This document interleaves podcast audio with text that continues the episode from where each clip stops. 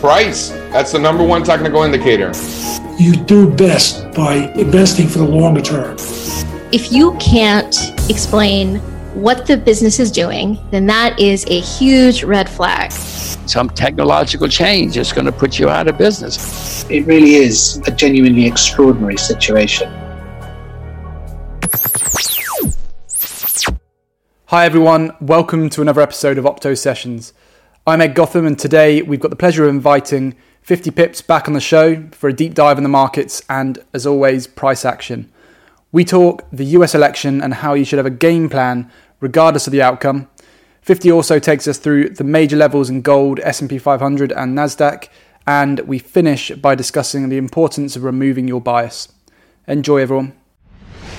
Good to have you back on the podcast again. Uh, how's how's your week going? Hello, thank you for having me back. All good, uh, busy, um, plenty of stuff going on, so I, I can't complain. Can't complain. I thought we'd um, roll straight into it and uh, see what's catching your eye in the markets at the moment? Is anything in particular that's interesting this week? I guess that would depend on what time frame. Not uh, on this specific week, not really.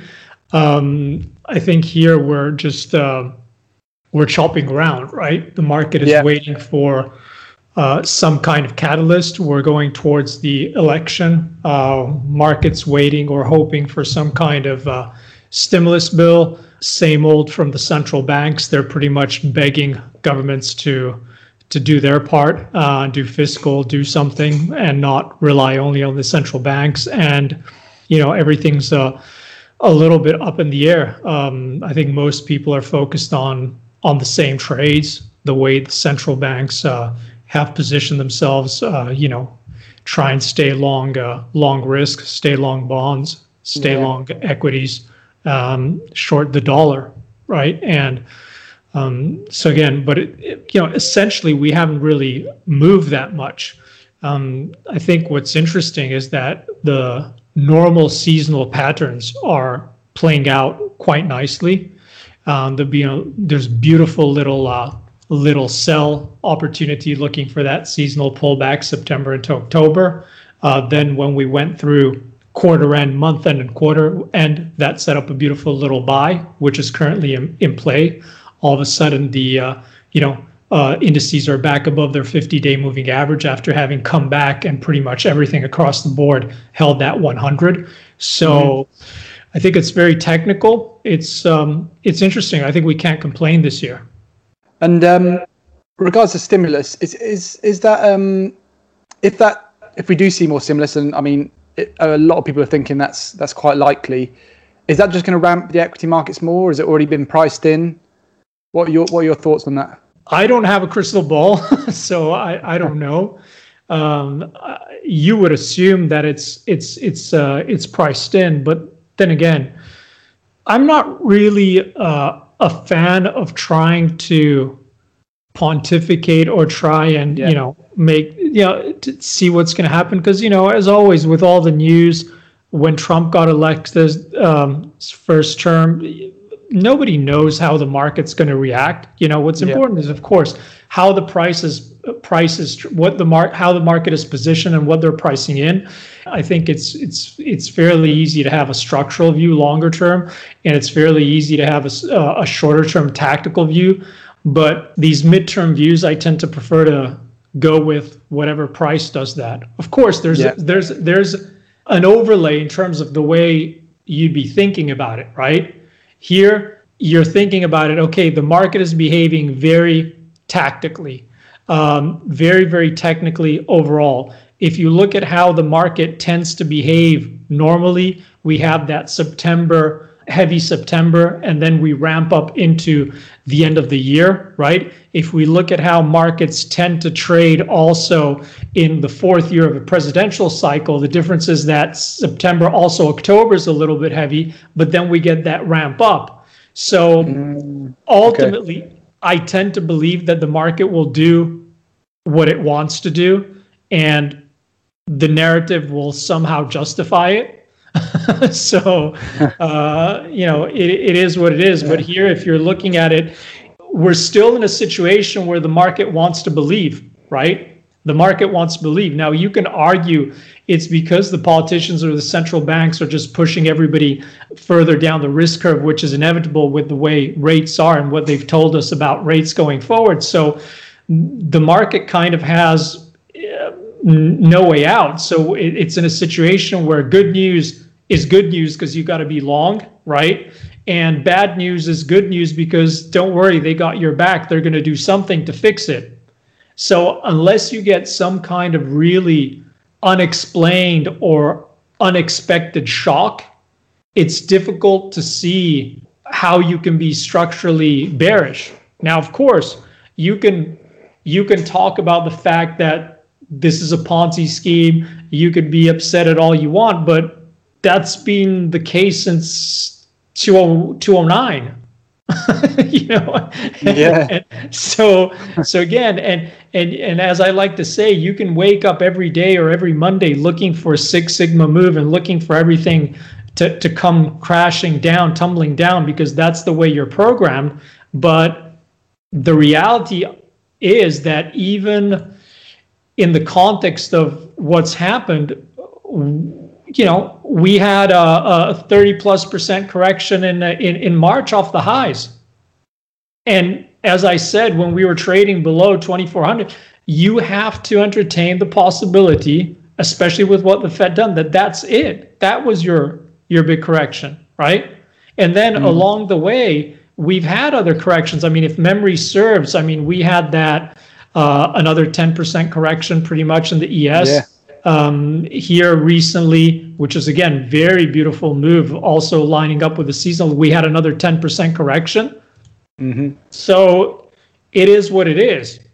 Does that mean that I think um, it's sustainable? Does it mean this is how I'd be running policy? No, but th- that's not what I'm paid to do. I'm paid to to come into the day every single day with some capital to allocate, decide whether there's an opportunity that makes good enough sense for me to put that money to work and do my best to manage my risk and try and bank coin every day. Yeah. Everything else is for, you know, pub talk or for people whose job it is to write articles and pontificate on these things. That's that's that's not what what I'm here to do. Yep, yep. And um, in terms of the market activity around uh, election time, um, so, you, I mean, you touched on it there. So, you do you typically see up until you know the results come out is is is basically um, pretty sideways motion, or even you know even even down because the market you know is waiting for the a decision to be made, and then you you sort of mentioned that after that's made, it, it tends to sort itself out and start sort of pushing up towards the end of the year. Is it, in in terms of historically, that's what happens. I think here it's people love to put things in boxes, right? And compare things to to to means or averages or whatever, right? It's kind of yeah. like the example of what happened with with Trump, right? Not to get political or don't want to get anybody upset, but just looking at the facts. So, just to give you a small example, what happened on Friday? So Trump uh, announced that he had COVID, right? And straight away, what people what people did is people started going on saying, "Oh, okay, so Trump is 70 something years old, 74, 75 years old. He's slightly obese, etc., etc. So uh, the chances of him dying or you know, to what usually happens in this because people want some kind of certainty, right? Now they completely forget the fact that uh, you know he, he's at, he's got access to the best possible care money can buy. He's going to have people watching him 24/7. He's being tel- helicoptered to to to to to the hospital. So how could you possibly want to compare his case of getting COVID at that age with that weight with a national or world average? What sense does that make? Right? Is I was having the discussion the other day with with somebody said, you know, it's like, oh, uh, I deadlift 150 kilos or you know six plates, whatever, and somebody will automatically made make a, a judgment on what that means. But if you don't know uh, how often that person trains, if you don't know uh, how, how how much that person weighs, how old they are, it, it means nothing. So Yeah. equally going so a long-winded uh, um, uh, reply. You can, of course, people can tell we haven't scripted this, but as I'm thinking through it, but is um, going into the election, how many times, you know, you can have an idea of what usually happens, but how many times have we gone into an election with uh, a president like Trump having to deal with an opponent like Biden, going into an election where we know it's going to be contested? We know that likely even we won't know the results of whatever is it going to first of all is it even going to take place or either these two guys going to be in hospital right? If it takes place we know it's very likely that with all the mail-in votes we won't even have the proper uh, result. Maybe w- two weeks after we, we might not even know for two weeks. We've already had trump tell us that he's not even going to probably accept the results because either if he wins he wins. If he doesn't it's rigged so why would I possibly? I'm just giving you the way I think. I'm not. I'm Yeah, not. yeah. Um, why would I possibly want to introduce a bias into my mind on? I think this is going to happen. I this this should happen, and I'm going to try and trade it like this based on what's happened in the past. I'd much rather go into it thinking about the bigger picture and looking where price is with respect to certain key levels, support and resistances, and then see how it reacts at specific support and resistances as it starts to move. Yep. In in my way of trading or thinking, and again, it- there's no right or wrong way. I prefer to do that because that means that I'm a lot less committed to anything. I'm a lot less. I'm, I'm a lot more nimble. I don't have any bias that can. I'm just. I'm just going to to to be free. You know, free like water to just go wherever I need to go. Um, because what I like to say, I think both whether you're looking at what usually happens or I think we're at a stage that you could probably make an extremely good, a, a fairly decent, eloquent case for why, if Trump wins, markets are going to wobble, or if Trump wins, markets are going to skyrocket. And the same thing for Biden. Now, of course, naturally, you tend to believe markets would stay more bid and mu- much, much easier if, if Trump um, uh, if Trump wins than if Biden wins. But I think with all these things, you know, we don't get ma- paid for making eloquent arguments, right? We're getting paid to.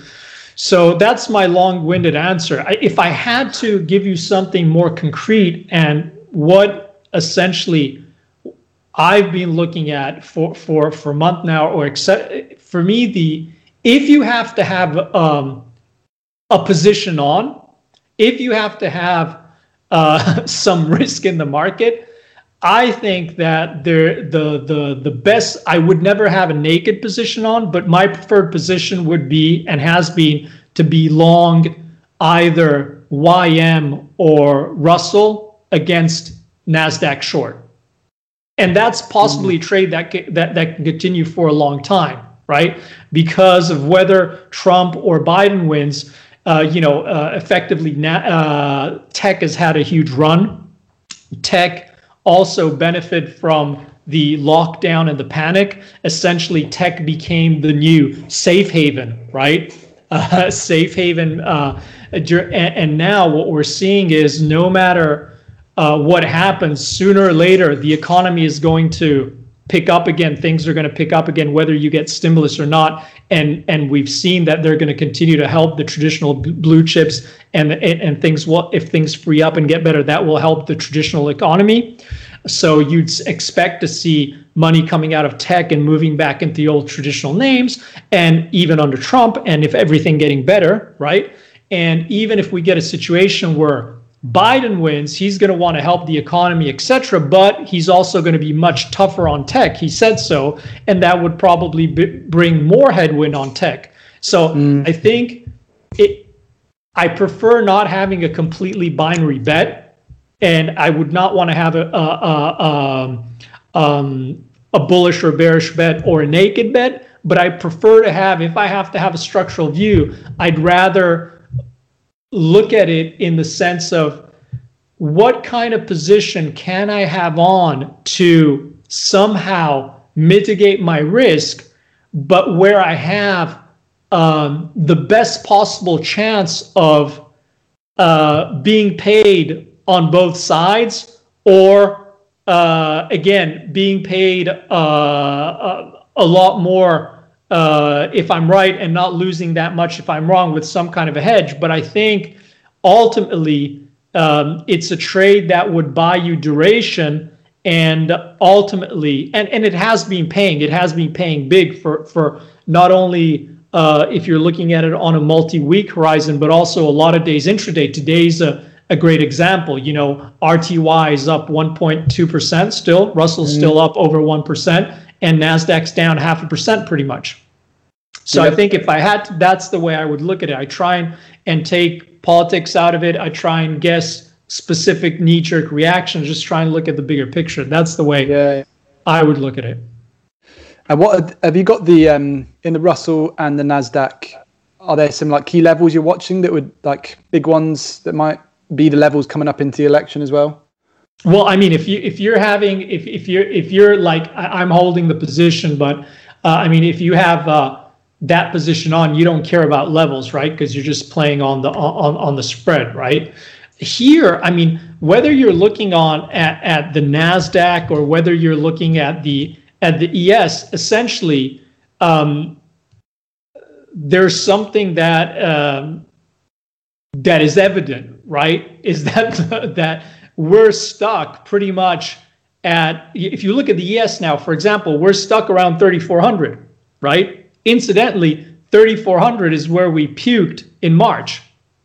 Yeah. So you know, we unwound. And our base case was after the March low, and I, I, think I might have discussed it with you. I'm not sure if in the last time we had the podcast, but after we bounced mm-hmm. off that 2400, uh, my base case assumption was that you have to be ready for that low to be a significant low and could possibly be the low in this cycle. But my bet was that from that March low into the election, I expected broadly speaking, the ES, so equities and also the dollar with the high and low it put in, to be stuck in that range all the way into the election. Because we need to have some catalyst, and it'll be very hard to have one unless we get through the election. Now, yeah. what happened is wrong because we broke through that 3440, but then we came right back in with that 10% correction in September. So you see, essentially, we've gone right back, and the same thing with the dollar. It's trying to hold outside that range. But essentially, this is what's happened. The market had that euphoria and the puke where the central banks say, okay, that's it, guys. We got your back. Just don't worry. We got your back. Powell can we're going to do whatever it takes. We're coming in. We're buying bonds. We're sorting it out. So if it happens again, we're going to buy stocks. By the way, we're, you know, the world don't worry, we got your back on the dollar. We're not going to let it go cocaine angel crack higher because it's going to blow up everything. And that set the boundary.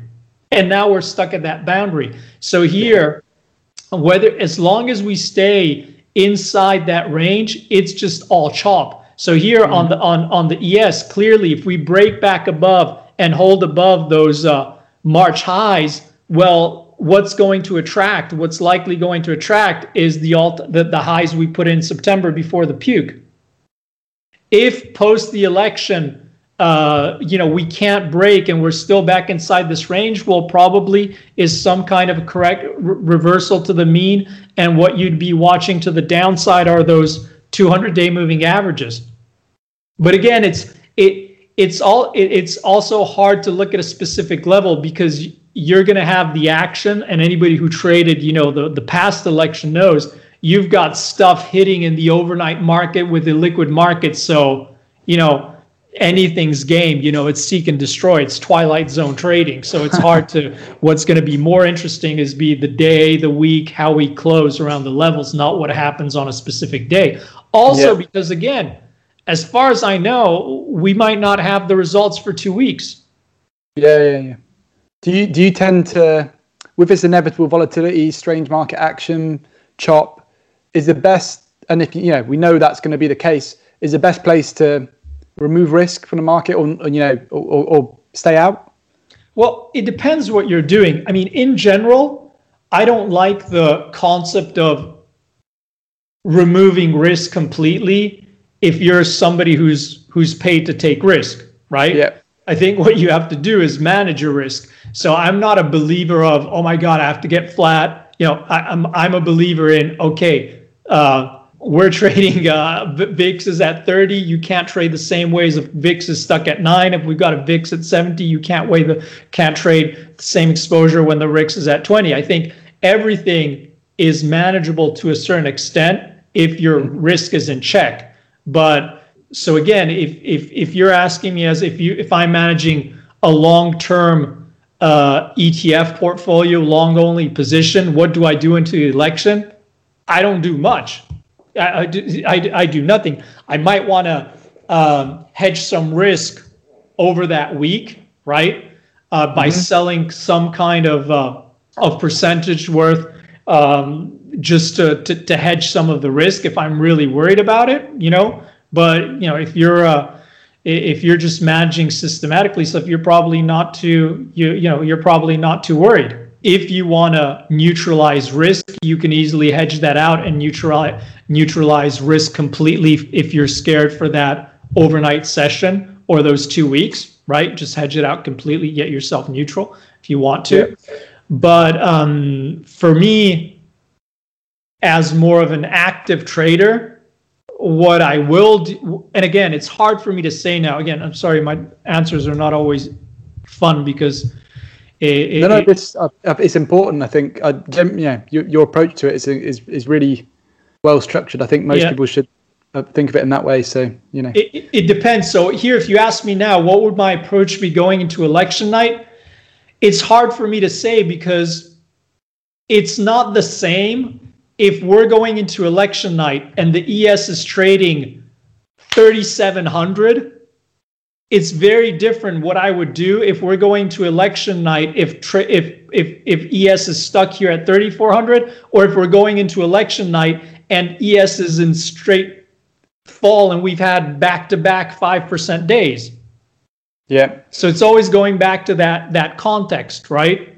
Without the context, it's very hard to give you a nice answer. Now, I assume, you know, you'll probably get the guys go, oh, I'll be completely flat because I don't want to have any risk. That's politically correct view, right? Or somebody's going to say, I'm going to be shorting the hell out of it, but, or buying, I'm going to stay long. But that doesn't really mean anything because we don't know what's going to happen. Uh, we don't know. You know, Trump and Biden might both have COVID by the time we have to, people go out to vote. It's just, yep. there's, there's too much uncertainty here right? There's too much, there are too many knowns and unknowns, unknowns here on the table. So the way um, I can give you a concrete answer, the way I'm tackling it now is that I am probably carrying overnight something like um, 25 to 30 percent of my max risk exposure, and I've been doing that for about a week or since um, since uh, quarterly, the end of the quarter, and mm-hmm. I'll probably be reducing that. So, um, you know, I'll probably be moving towards 10 to 20% max exposure in the overnight session. And right now, my plan would be to be uh, flat before going into the event, completely flat. Yeah, yeah. Okay. Um, it would be um, I would say there's probably a 95% chance, or you know, uh, 95%, 90 plus percent chance, very very high chance that I will be completely flat going to the event. If I think something is really out of whack and something's particularly interesting, I might I might have something on. But if I have something on, it will probably be because I think the risk reward of having something on is just so big that mm-hmm. I will be uh, I will only need to have something like you know five percent of my max exposure on because if it works, it's gonna pay you know multiples of what I'm risking, yeah, and yeah. I don't need to. I want to be if I'm wrong on it, I want to be wrong quick, and I want to be wrong with little, and to be back flat and have uh, possibility to move either direction. just coming back to um, the max exposure uh, percentages you're given there, is that so? Is that you're comparing it to your complete like total account size? When you say 30% exposure held overnight, is that what you mean? That's or- what my max risk I'm willing to take, right? So that's Okay. the my max open position I would have, right? So, it, And how does that how does that every- max position compare to like your account size? How what just in in, in Oh, terms sure, of sure, in terms of leverage, yeah, yeah. Um, I mean, and again, uh, I don't know. This might might or not be con- controversial, but um, you know what I always talk about is you know size kills, right? Yeah. Um, you know, if you trade one to one, so with no leverage, you really have to try very hard, and even there, it's probably hard to blow your account, right? You have to be gifted to blow your account trading one to one. Let's put it that way. So, so, so, so, so, having said that, the, the, the key is is is to to trade responsibly. Now, people will have all kinds of different risk parameters and all kinds of leverage, and that also depends on uh, not only on your risk tolerance but also on your account size. Paradoxically, um, you know, smaller the account, theoret you you know, especially if you want to build that account or or live on, you you're you're going to have to lever up uh, a little bit more. I think most junior traders or people starting out think, oh, I'm going to trade 1 to 20, 1 to 50, whatever, right? Crazy amount of leverage. And they think, I can't wait till I'm trading a seven figure account because then think of what that means. It's huge. Whereas usually what I say is you'll see, you, you should, the luxury is that the bigger your account is, the less risk you have to take, right? So again, my max leverage is going to be very different to somebody else. Okay. So um, on my core account, so on my main account, which is a fairly large account for most people, um, my leverage is around four. One Okay, four. maximum. Okay, yeah, that's I'll trade around that. You know, I might trade, you know, around three to five, but four is the sweet spot for me. Uh, five would be rare, and um, and then on some more systematic accounts, I trade uh, some more aggressive things. The the leverage might go up, um, you know, six to nine range. Um, but uh, but that's uh, again, it's they're diff- different strategies, different profile. But but again, um, the the issue is most people will backtrack into that and go because they've been uh, you know lied to, or you know people think. Yeah, I can open a futures account with five thousand bucks and go out and trade futures. Sure, you can, but you know it's you're not going to last very long, right? And even if you make a lot of money for a couple of years trading that kind of leverage, you know, you're going sooner or later it's just the maths. You're going to give it all back. And then people tend to back into it and they go, they look at how much that would mean, how much they need to live, and they go, hey, they look at their account side, they get, you're crazy. It's not possible. You can't trade that kind of leverage, single digit leverage. It's just, there's no way, you know, I can't make a living that way. Yeah? Because they're looking at the wrong way around. It's not the leverage that's too small is that your capital is too little for what Yeah. you're trying to do, right? And and that's the problem for a lot of retail traders is because the books, the movies, the blogs want you to dream, or a lot of them are writ- written by people who don't actually trade for a living, um, or want them to trade or sell them crap, whatever. It's just people don't have realistic expectations but most retail traders most non-experienced traders would probably be shocked if they you know knew what kind of how little leverage you know professional trader Yeah. will take compared to what they think they should be taking and again take any of these you know you, guys know it at cmc you know now that you have to uh, when you got cfds whatever you have to put on the website what percentage of your clients lose money right and and there's these astronomically high numbers. Now, I guarantee you, if you took all those guys and they did exactly the same trades, but you you put them on one to one leverage, there's a good chance, right? Well, first of all, a lot won't. Uh, they'll all lose a lot less money, but there's there's it's it's pretty evident that a bunch of them might actually be making money. Yeah, very interesting. Um, and then do you? Uh, I'm just going to put it around to uh, silver and gold now because a lot of people have been following following following them real close because obviously they've they've been having some massive rallies, really sharp pullback relatively recently. Um, are, are these on your radar? What what's uh, if so? What are there some key levels that you're looking at? Um, they both appear to be in in sort of long term uptrends, uh, but obviously anything can change. Yeah, I mean, joking, I always say is that you got a lot of retail traders when they get attracted to trader to, to trading and the excitement of trading, um, they all start saying, "Oh, I trade, I day trade gold or I day trade silver or crude." They love saying, "Oh, I trade gold or crude." I don't know why, because one shines and the other one, I don't know, right? and then you'll see that the ones that don't blow up don't trade them anymore intraday. Yeah. right. There's a reason for that. So, by the way, uh, so again, I think it, gold is is a similar thing. Is the central banks? You know, it's just clear have told you, right? The only you don't be short gold, right? We're never going to raise rates again we're going to push inflation. We need inflation to go crazy, right? Above our 2%. We're not even going to think about raising it. We're not even going to think about, think about, thinking about raising it, even if it's at 4%. So all that means is no matter how much you hate gold or whatever, you know, you've got gold bugs versus the guys who think it's a pet rock. Yeah, the trade's been, there's only been one trade really, and that's, that's long gold. That, that's long gold. That's the, you, you know, that's the only trade that that's been the only trade in town in terms of structural yeah. trade. Now, also, it just so happened that it's been extremely technical because it retraced when it started to puke in uh, 209, 208, 209. That puke basically bottomed down around the 50% of that whole move up. Mm it bottomed back down around uh, 204, 2014, 2015 at the 50 back.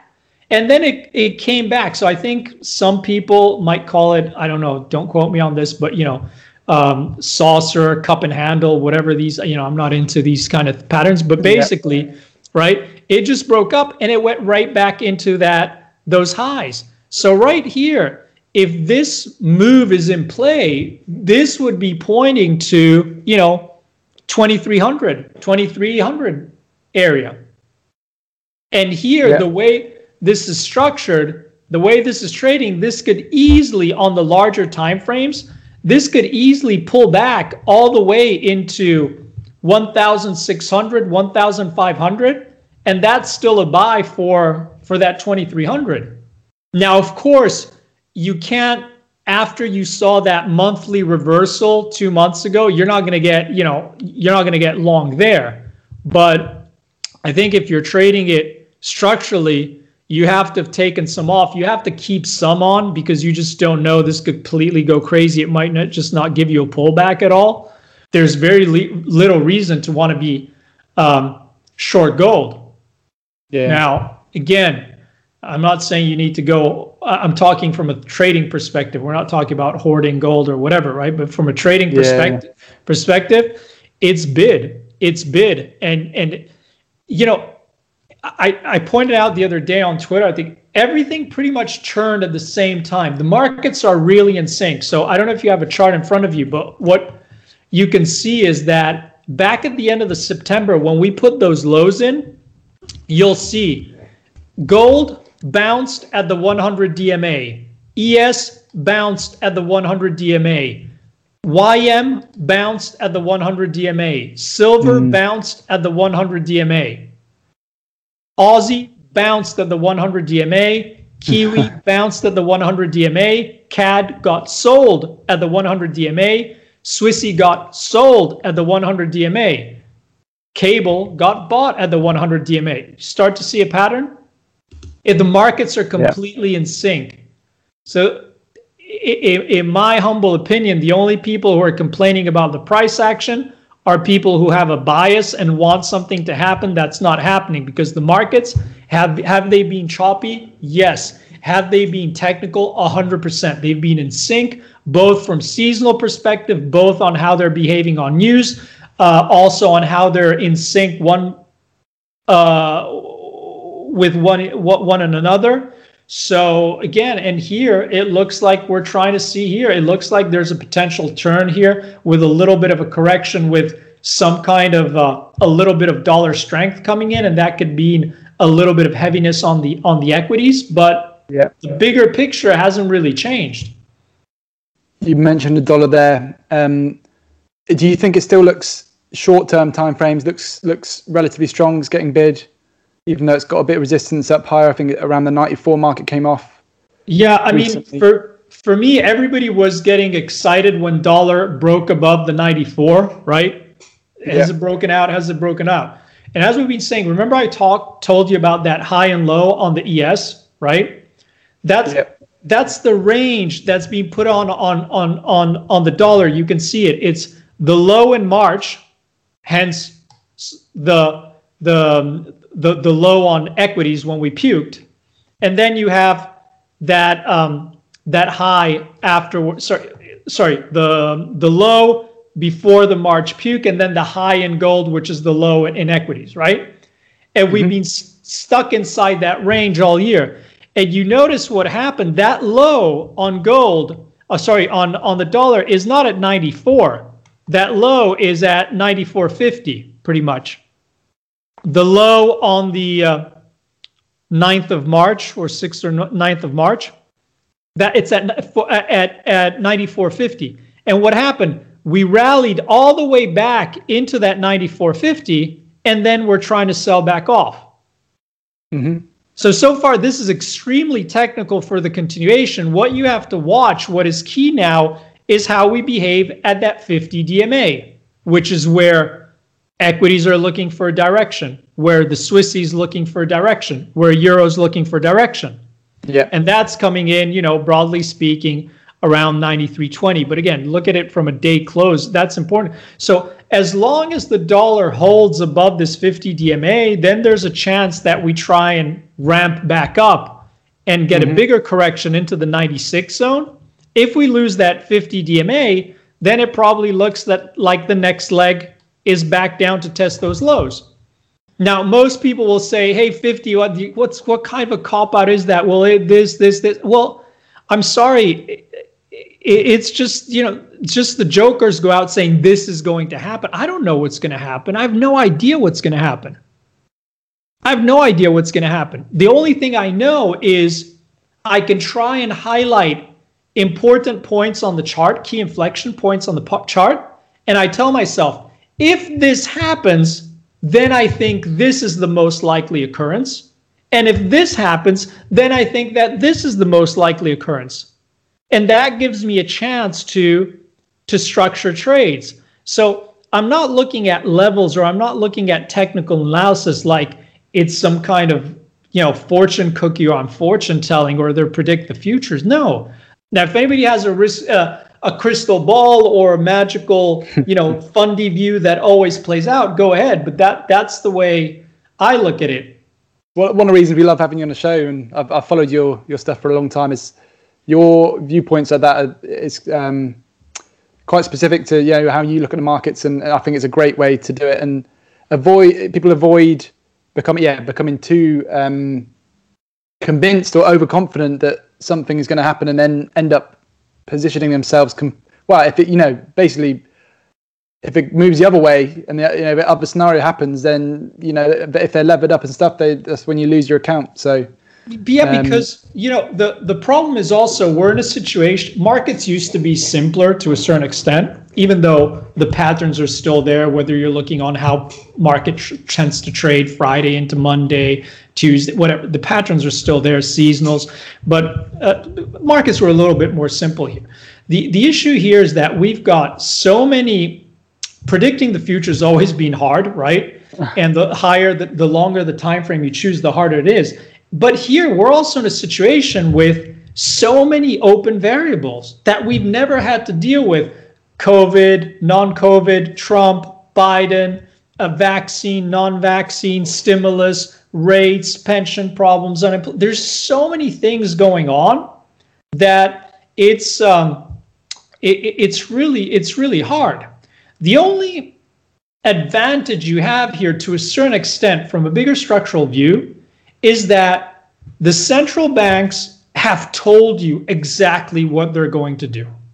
So if after, and we were short into that 2400 on the ES, if after that you've been shorts since then, you're just not paying attention. You're not looking at what's going on. You're not looking at the intermarket dynamics and you're not listening to what everybody's told you. Now, on top of that, we're in a situation where you can probably make a very good case for why the markets, again, have to crumble or completely skyrocket, no matter who wins, no matter what the central banks do, no matter what happens with COVID. We're at a very tricky inflection point where you can really, if you think about it, you can probably make a very good case for both things happening. And that's usually when traders get in the most trouble because both people get extremely stubborn on both sides. Mm. And on top of it, people try and and analyze these dynamics and and and and and have to deal with these biases which are sometimes not even on the same time horizon. And yeah. it just becomes a huge mess. So again, it's not like nothing's happening. There's just so much uh, risk out there. I prefer to look at it this way. I prefer to do it this way. But again, mm-hmm. there may be uh, there may be other ways. Yeah, yeah. It sort of segues quite nicely into. Um, I just wanted to chat for a little bit about um, trader psychology. You could say that the biggest fight is always against yourself, sort of like how we're, we're talking about, you know, how your mind works and what the decisions you make.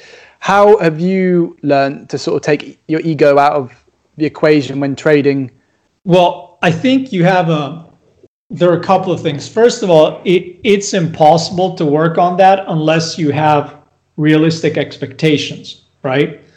And so the first thing you have to do is take away the. Some people generally, whether they read some Instagram stuff, whatever. But some people genuinely believe that you know you're going to come in and make 20% a day or 10% a day or what you know. So yeah, you've got no hope if you don't have realistic expectations. But mm-hmm. the point about working on your ego is that you have to decide to do it. The good thing is that if you don't decide to do it, the market will do it for you, and that's why it's very rare to find people who've been trading for a long time or be able to trade for a living that are not quite zen and humble. Now, mm-hmm. they like to talk smack, right? But even the guys who like to talk smack, if you've been doing it for a long time, it's for show. It's not what you're, you know, it, it, you're acting very differently on your account sometimes. But really, if you've been doing this for a long time, you just get humbled because the market just takes no prisoners and it's very very good at humbling people. So ultimately you know the market tends to to uh, to beat it out of you. Yeah.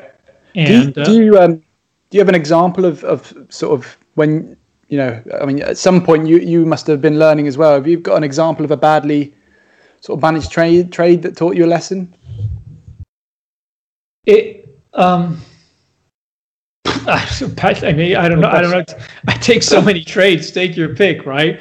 But uh, there's probably so many. Okay, common scenario. Common scenario, maybe. I mean, I think for me, it's not. Um, it's not a trade. Is um, I'm trying to think, but for me, it's just there's a a time where two things happened. I think at the same time. One thing was that um, Again, this might get confusing because I'm just thinking about it now. Two big realizations, I think. One is that nobody knows anything. Mm-hmm. And the second thing is that you have to have realistic expectations. And that means you have to trade smaller.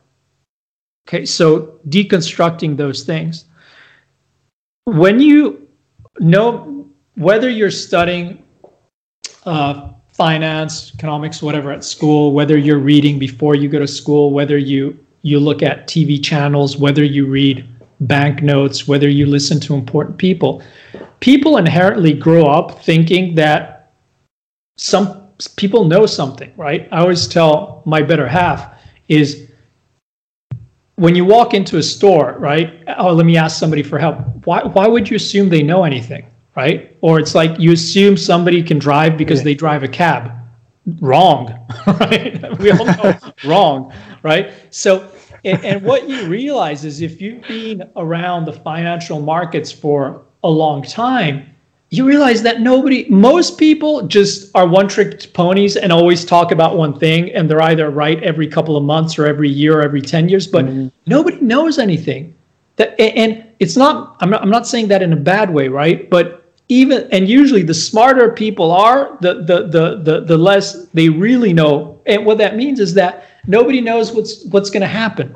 Nobody knows what the market's going to do. And you can construct a very smart thesis for both short, long, or long, short, and neutral view on anything pretty much most of the time. So mm-hmm. you have to forget that somebody knows something, that somebody can read the future. The only thing that will neutralize everything is price. Price never lies. And by price, I just mean looking at a, a naked chart or, or naked quotes, just how price is reacting at specific levels. Then you can overlay that with indicators, uh, whatever. But it's there's no secret thing. And that means that you have to work on finding your way to to read the markets, to analyze price, to structure your trades. Ideally, do it in the simplest possible way. And my quest is always to make things simpler, simpler, simpler. So even if I have something I, I look at on my charts or an indicator or a specific instrument I have up on my chart, I every year at the end of the year I say, what positive contribution has this had? Right? Having, mm-hmm. for example, crude having copper on my screen or having this indicator or having this. If at the end of the year it hasn't had a substantially positive contribution, I'll scrap it. I want to keep things as simple as possible, right? It's kind of like yeah. a good golf swing or a good uh, punch. It, the simpler it is, the better. Right? So that's it. And the second thing is the realistic expectations is that um, you have to trade smaller. It, there's just no other way around it. You have to trade smaller. You can't be trading all the time. There's not always a good trade out there, and you have to just dial it back because you can you can trade also much higher leverage and press it, but sooner or later, the math is going to catch up with you. Or even if it doesn't, it just becomes too too stressful, right? Yeah. And all these things, both the thinking somebody knows something and and trading too big, it, eh, it has a negative impact on your uh, on on your zen, on your flow, on your on, yeah. on your on your mental capital. So the moment you realize that nobody knows anything and that as opposed to m- what most people think uh, you know uh, irrespective of what you're uh, what you're looking at it's more than 20% a month. It's more like 20% a year is a killer year. Then yep. infinite uh, possibilities open up for you. You know that's not to say that you can't trade smaller or you can't even smaller you can't trade even bigger but everything everything comes at a cost. So what we yeah what we're talking about this is so, i mean it's so common um, for a lot of people who, who start getting into trading etc to, to to trade uh you know too big. And you know i i, I know i've um, had that problem uh, earlier on. And and it's essentially about greed. Like people just want more than what they can you know they can really uh, feasibly get consistently in the market if they want to do it long term. Yeah, because um, it's being gamified, and they also think that it's kind of like because it's being gamified, or what people think it's kind of like a casino, right? I can go mm. in and play. Wrong, right? You can always walk in and play a slot machine. You can always go in if there's somebody ha- handing out cards. You know, you can play any card game, but the market's not like that there are times where there's nothing to do. There's time where there's no trade. And again, also the younger guys who, you know, forget the Lambos, but think, okay, I'm going to start trading and I'm going to have a beautiful life and I'm going to drive a Ferrari, whatever. Right? Now, but people don't think this is the problem. Just think about it. Forget your returns, okay? Let's assume, forget that people start trading with a 100 pound account or 500 quid account, whatever. Most people that start trading, no matter what walk of life, no matter what kind of, broadly speaking, if I told you you're going to be making 250 grand a year, you're going to be happy, whether it's pounds, whatever, right? Of course, I'm going to quit my job straight away. I'm going to drive a Lambo and I'm going to go. Okay, so most people, you, you make 250 grand a year. Take an average around the world. You're going to pay 50% in taxes. You got 125K left. You got to live off that. You might have a family, etc., etc. You're going to spend two, 300 pounds on a car? It ain't to happen. Even if you make 500,000, you can't afford to go out like people cash with a bag of cash and buy because you the first time you you you scratch it you can't even pay you, you can't eat. So the, the people don't even think or like people get oh yeah i saw i'm thinking i'm to make yeah i'm trying to make 1% a day. I'm like really? Yeah yeah. Well it doesn't sound like enough well get your excel out and compound 1% a day and look at it what it looks like on a year like oh man. Well yeah. So uh, people just don't think. The expect that's why i say realistic expectations. Is just try and compound even half a percent a day. It's massive. So you have to think that you know there's there's no money lying around. I think a lot of the investment books and stuff have done more harm than good but people just mm-hmm. don't have the heuristic because they're trying to do something that is not possible unless it's an outlier and then what happens the books, the blogs, the movies, they whether most of the time it's not true, and when it's it's true, they're picking the outlier, and then everybody thinks that's the norm. So eh, eh, eh, so so it's it's they're trying to do something which is just impossible, and which the way they're doing that is mathematically destined for them to blow to lose their account. Yeah. Because if, if you have the right expectations, it's extremely doable. But you have to have the right expectations. So how do you internalize the, you know these lessons? Obviously, there's always books around, even from like people that have experienced and talking about very good things, or even like this podcast where you know we, we were um, learning a lot from yourself. What's the best way to internalize these lessons, or you know, is there no better teacher than the market teaching you repeatedly over it again? I think you have there's there's a problem is that you can spend a lot of time reading books, a lot of time looking at charts and learn nothing or yeah. learn the wrong things, which is even worse. And sometimes, you know, um, when I talk through somebody through a chart or something, I go, you know, that oh, I've been trading for five years. I watch charts every day, and then you you try you explain what's going on on a naked chart, and like, oh, they had no idea, right? Mm-hmm. So I think what you should do is, by all means, and especially if you like trading, you you have to be passionate, enthusiastic about it. So by all means, go out and read everything you can, listen to any possible podcast, try any possible indicator, but just don't throw your common sense out of the window and think Think, think, think. It's just so easy to do, yet so many people don't. If somebody tells you, oh, all the, uh, the, you know the classical sales pitch people go oh yeah these guys on instagram they said they're making uh, they're making uh, 50k a month off, a 10k account. It's crazy. Look at me. I trade responsibly. I have a 100k account but i only make 10k a month. Well think about do the maths. Do what that means on a year compound. The guy would would buy you know a country in a couple of years time. And the smartest people fall for that mistake but i think it's it's it's it's it's important to to think now personally um, the truth is that i would strive to again if you have an inquisitive mind so it's important. You're going to have to make mistakes. Everybody has to make mistakes. If pe- people only learn through making mistakes, really, you know, you can tell 100 people, don't do this, don't do this, don't do this until they do. So stay small because at least if you're trading extremely small leverage, you can make all the mistakes you want and still not blow up. So that's a first step. Except that you're going to make mistakes. Just make sure that you don't make the same mistake more than a couple of times. By all means, experiment to try and find what works best for you.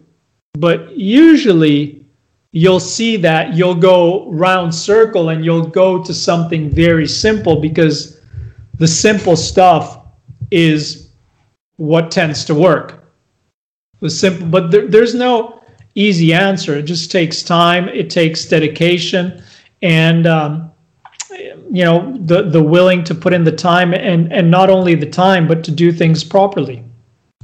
It's a hard one because people want a quick answer, a quick solution, a quick fix, similar to people who go to the gym or want a better golf swing or a better squat or whatever. And and the reality is that first of all, the answer is probably different for everybody. And second of all, the solution will be simple, but finding the answer is probably not going to be easy or quick. Yeah, but that's I mean it's the same in being successful in almost any walk of life takes time and dedication to get there, I suppose. Yeah, but um, people won't accept that for trading. Yeah, yeah, yeah. Anybody will accept the fact that you can't go out and operate on a live patient unless you've done seven to eight to ten years of med school plus residency, et cetera, et cetera. Everybody will accept that, you know, you can't, you know, but for some reason, they think they can start trading, quit their job, and and make 1000000s mm-hmm. when nobody around them they know has ever done it, right? but for some reason, for some reason, you know, and everybody falls in this category. You have this dream of you being the only one. And oh yeah, I know you shouldn't trade leverage, but I can do it. I know you can't compound one percent a day. Well, but watch, I'll do it. yeah, it's always but, it's the feeling that for me it will be different. Everyone yeah. unless unless one day it's kind of like I say, it's kind of like showing up to AA, right? You you you mm. can't take somebody. You know, somebody has to wake up one day, look at the mirror, and say, "This is my name, and I'm an alcoholic." Yeah. And that's when you you make a conscious decision to change. Unless you make a constant decision to change, it's never going to happen. And pe- because I think fundamentally it's just you in front of your screen, nobody around you, whatever, is extremely easy to lie to yourself or to just wire in a little bit more money into the account forget about that. Just, okay, it didn't happen. Let me start again. Didn't happen. Let me start again. Didn't happen. Let me start again. Mm. But if you've been doing that for years, you need to you need to wake up, right? Then it's trust me, it's much funner to go and bet on something else because it can't be fun. If you want to, it's okay to finance a gambling habit but there are much funner ways to do it than than levering up and, and, and all the stress and getting killed in the markets, right? And the problem is most people like to think they're trading and they're being professional, but they're just financing a gambling habit. It's the same thing. Look at the guys that start on Instagram or on Twitter. Everybody does it. You know, they I, had to talk with some people. You know, they, they have to choose a handle, or I'm not going to mention another platform. I, I I told some people to sign up somewhere, right? And I said, you know, choose choose a professional handle or whatever. What do people sign up as? FX Guru, Slayer. Like, what the f are you thinking, right? Or then you read people are answering you uh, on Twitter, you post something and then you get a stupid answer and you're like, who the hell is this? You click on it, right? And there's a photo of them doing a doing a shot or something stupid or whatever, and then it says hedge fund manager, you know, blah blah blah. And, and you know, you just look at it once and you know this guy's like a piker living in fantasy world. Yeah. Yeah, no, nobody in the for, apart from the fact that nobody in the right mind that's making money is going to want to go on Twitter or whatever and tell people how much money they make or show them their account, whatever. But people come is and they describe themselves or when they talk to you, yo, I'm a star trader, I'm a master scalper. I do. Everybody's living in fantasy world. So a, a dash of of humility and wanting to learn will go a long way, but if you start with calling yourself a, a, a, a, trader, you, you haven't even started, or if you tell yourself, you know, you live in fantasy land, or if your profile pic is a car that you couldn't even uh, afford to buy a picture of, right? It, it's destined to not go anywhere. Yeah, it's good. Good lessons to try and learn. Um, and I hope this uh, helps a lot of people that are. That are it's just try and be try and be. Uh, it's not going to work for everybody, but in general, try and be as responsible or as diligent as you are in other things in life. Yeah, most people spend more time, as I always say, deciding what mobile phone plan they're going to get rather than blowing 2K or trading non-farm payrolls release. People spend yeah. like a week discussing with their better half what refrigerator they should get. And then they just open up a platform, send some money, and start trading. So just try and apply the same common sense that you would to other parts of your life in general to trading too. And things will probably be a little bit better, hopefully. So, just to finish up the uh, the podcast, I'm just really interested to know um, what do you consider your your edge in trading? What have you learned over the years that gives you sort of like your edge? What gives me? I'm trying to think the root cause. What gives me my I, me? That's my head. My head. I, it's just the way I think. The level head. Just the way I think. There are probably a lot of things, but it's just the way I the you know, you could say, you know, I could say, oh, the way I manage my risk or this or that, but ultimately it just, yeah, it just boils to realistic expectations to doing what I need to do. Yes, what I would say is there's one thing that, and it's just me, right? But, and I joke about it on, on, on, on Twitter is I know that come rain, come shine, whatever, I'm going to be in front of the screens for London Open and I'm going to trade. Yeah. That's that's going to happen. You know, I've done, you know, I, I run some webinars. Eh, I've had webinars where I, I had a dialogue box open on the chart and I was writing it because I had a fever and I had no voice. Not because I'm a hero, but that's just I get shit done. Yeah. So I'm not, you know, eh, so so it, so so my edge is is just I know what I need to do and I do it, and that's just not negotiable. But that's pretty much with most aspects of with all aspects of my life. Mm-hmm. But do I have anything special power? Do I have a special indicator? Do I have a special system? Do I have special risk management? No it's like what you know most people say you could publish rules for what you do give it out for free nobody would have the same two people wouldn't have the same results because people just you know say you give people 10 people the same diet even if they were exact clone somebody so it's the same body type and same give them the same diet whatever they probably do have different results because people just don't do what they need to do yeah. And it starts from showing up, showing up and doing what you're supposed to do. if you said you're going to do this, if you said you're going to trade, take this kind of trade with this kind of leverage and do this, if this have this, you got to do what you need. You know, you got to do what you need to do. But Yep. um, if anything, I think what again to go. I think, I think probably what, yeah, people who know me or even my fam people would say my the trait I have is just is just revolves around willpower. Right? If I no shortcuts and willpower. If I just, I got to do something, I'll do it. Yep. But And again, so- I don't think I have a special. Um, I think, but I think that's the case for every trader.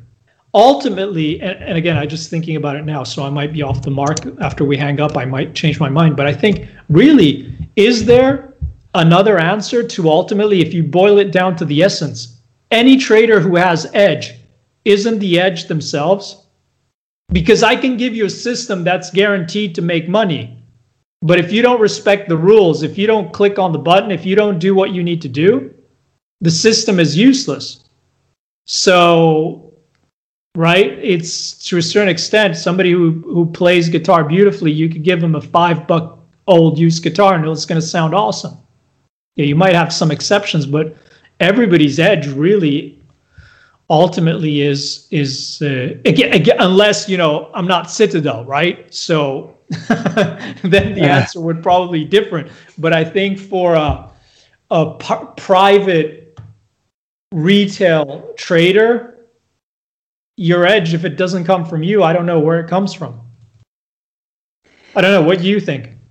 Yeah, I mean, uh, it, well, this comes back to the psychology angle, doesn't it? I mean, it, it is a, it's a constant game trying to win against yourself, and that's um, a challenge. Is that it takes a while to get get to a point where you, you overcome that, and you can um, sort of counteract the things that you know are wrong and you shouldn't be doing. and when Yeah, you have the you- willpower, like you say, to to manage that and control it. Yeah. And you And have you be have to come in that manner. That's the Sorry, hardest bit as well.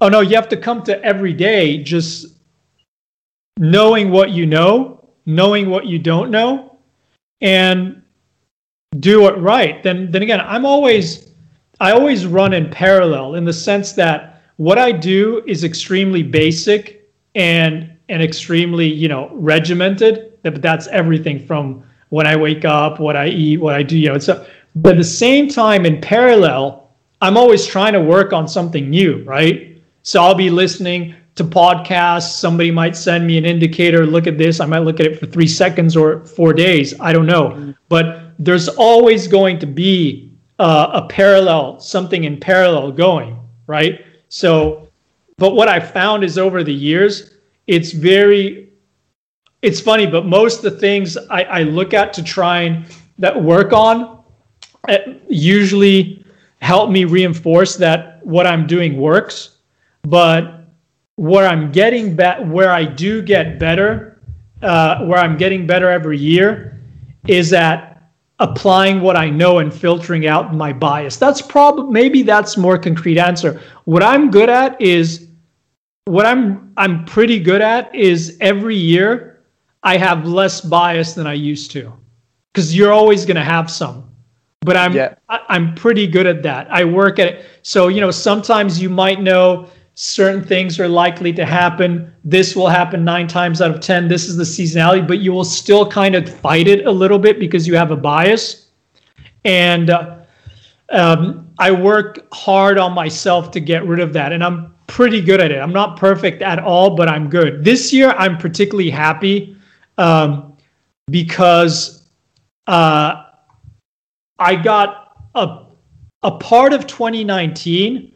I got stuck a little bit, feeling a little bit bearish that this thing's crazy, man. This has to go down, right? Mm. and I got stuck in that in that mindset for a couple of months and I also because I almost I got I got paid on that in May and in in the summer but then come the end of the year those last months of the year I started trading a lot to the to the long side and then instead of getting bearish as I should have gotten, like getting bearish coming into the year in January, which I almost thought, there you go, I'm going to get bearish again because we had that sell off beginning of, of, of Jan. Yeah. And and I and we didn't break down any key average, and I, and I stayed, and then I got bearish again in March, and I I knew myself there. I was I was thinking about okay, this shit's going to unravel big, right? So there's got to get 50% correction. We got to get a 50% correction, and um, and then I and this is what helps also me doing my daily webinars and stuff because it really wouldn't be the same if I weren't accountable to people every day like yeah. that. And and there I was very careful to paying attention to what the market was doing and what the market was uh, uh, was how the market was react reacting, especially when Powell came out at those lows. And and this year from then, I've been trading very aggressively, both the long side and and and the short side. I've really been able to keep my my thoughts in in the corner of my uh, of my mind, but just purely trade the price action. So I, I, I'm I'm so I think that's one thing which I'm good at over the years is is one more specific thing is that I'm I really work hard and I and I'm getting better at that. It, it always doesn't translate into into perfect, but I'm really reducing my bias a lot. Awesome.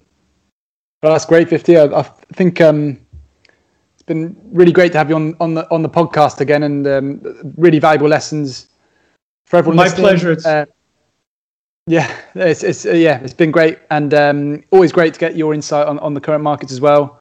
As we were talking about, you know, you remove your remove the bias, and it's it's good to give people that if this then that scenarios on both sides, and hopefully, you know, by doing this more often, uh, we can help teach other people to, to sort of think in that way as well. Um, and as always, like uh, if you want to follow 50, uh, you can go online, 50pipsfx.com. I believe that's right, 50? Yep. Cheers, 50. Thank you. Uh, All the best. week. Cheers. Same to you. Take care. My pleasure. Bye bye. Thank you.